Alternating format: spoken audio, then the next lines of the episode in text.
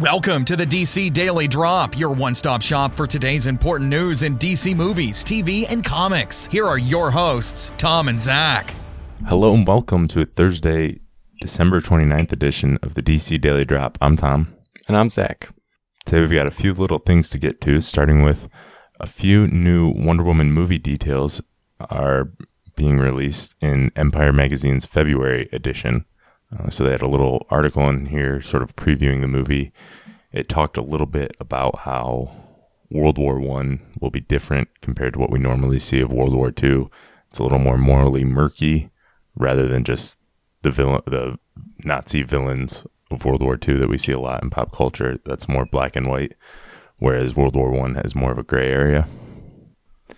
Um, the article also says their mission, talking about Steve Trevor and Diana Prince, is to save lives and stop a madman intent on magnifying the slaughter. It's not about defeating the Central Powers, but about protecting as many lives as possible. And uh, director Patty Jenkins also said that she isn't just taking out bad guys or fighting crime, she believes in goodness and love. So, what do you think about this stuff, Zach?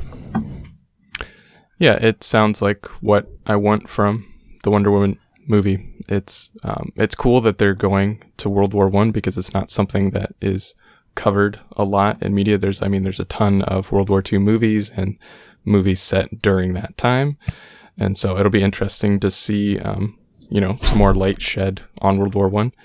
Uh, and like she talked about, it's not quite as clear cut who the good guys and the bad guys are.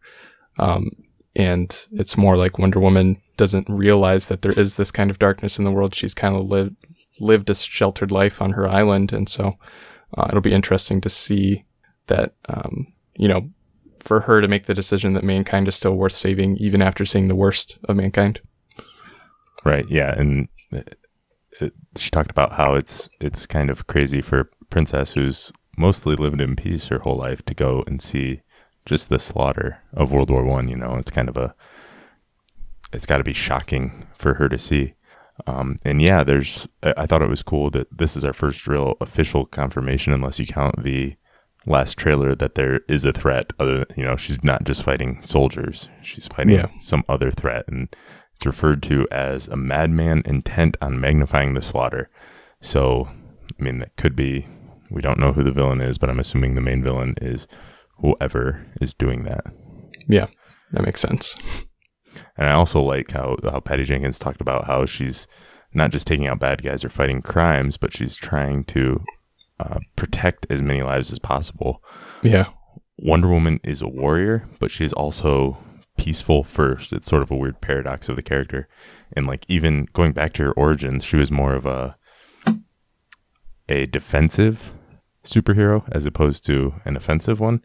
Yeah. So like she her weapons would be a shield and the lasso of truth rather than you know nowadays she more frequently has the sword but she didn't always have that that's sort of a newer thing and she used sparingly before and so it's cool that she's sort of saving lives rather than focusing on getting rid of the bad guys. Yeah, she's a very different kind of superhero, and I'm excited to see her finally get her time on the big screen. Absolutely, man. We're we're just over five months now, so we're getting there. Yeah. All right, our next piece of news is coming from Entertainment Weekly and uh, regards Legends of Tomorrow. Um, season two, episode nine, the first episode back from the break, is going to have a fictional younger George Lucas. So if you're anything like me and you're a huge fan of Star Wars and Indiana Jones, um, it's going to be pretty cool to see their take on George Lucas. I mean, normally on the show they make them kind of goofy and weird, but George Lucas is a bit of a goofy guy in real life, so it probably won't maybe, be too maybe far they'll make him truth. normal. Right. That, that would be that would be weird for him. Yeah. So um, if, if you're not up to date on Legends, essentially this whole season is sort of focusing on time aberrations, and they're trying to track them down before they can cause problems with the timeline. Um, and so I guess you know this might be spoilery, but apparently they go back to 1967, where Rip Hunter is just chilling out right now, directing movies for some unknown reason. Um, but apparently, from that, something happens to where George Lucas never goes to film school and he never makes Star Wars or Raiders of the Lost Ark.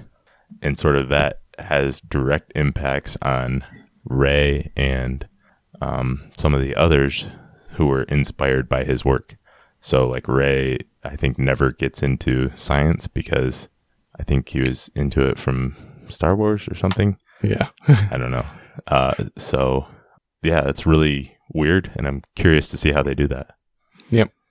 Um, so another Arrow finally, we've got the other shows, but Arrow finally released their mid-season premiere promo. You know, it's just a 25, 30 seconds of footage, but this is very spoilery. So if you don't Yeah. want to know anything, I wouldn't watch this. Um, but essentially, in the end of the last episode, it ends on a cliffhanger of just Laurel showing up in the Arrow Cave saying, Hi, Ollie. And everybody's like, What? But Yeah. She's dead. What's going on? Um, and in this promo, it apparently reveals that it's the Earth 2 version of Laurel, who I think it was last season, she was trapped by the Flash. She's Black Siren, a villain, and was trapped. She was in the, the uh, metahuman prison that they have. So apparently she may have broken out somehow. I don't know. I think a lot of people are probably bummed that this doesn't appear to be the real Earth 1 Laurel and this Earth 2 version's a villain. So it's crazy that they showed that in a promo, I guess. Yeah. So maybe that is going to get resolved just like in the first episode back, or it's not going to be that long of a story, or they just spoiled the rest of the season.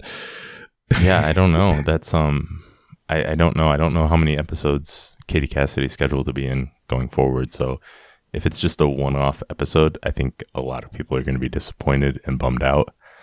Uh, it's always cool to see more Laurel, but yeah, Yeah. that's that would be sort of a bummer if that's how they did it. So like seeing this though makes me think of like the crossover, uh, the big crossover event when it was like Arrow's 100th episode, and they brought her back. Just it seemed like just for a scene or two, and like she wasn't involved in any of the action or the fighting at the end. Like if she has this much time to come back for this as well, it would have been nice if they could have scheduled it.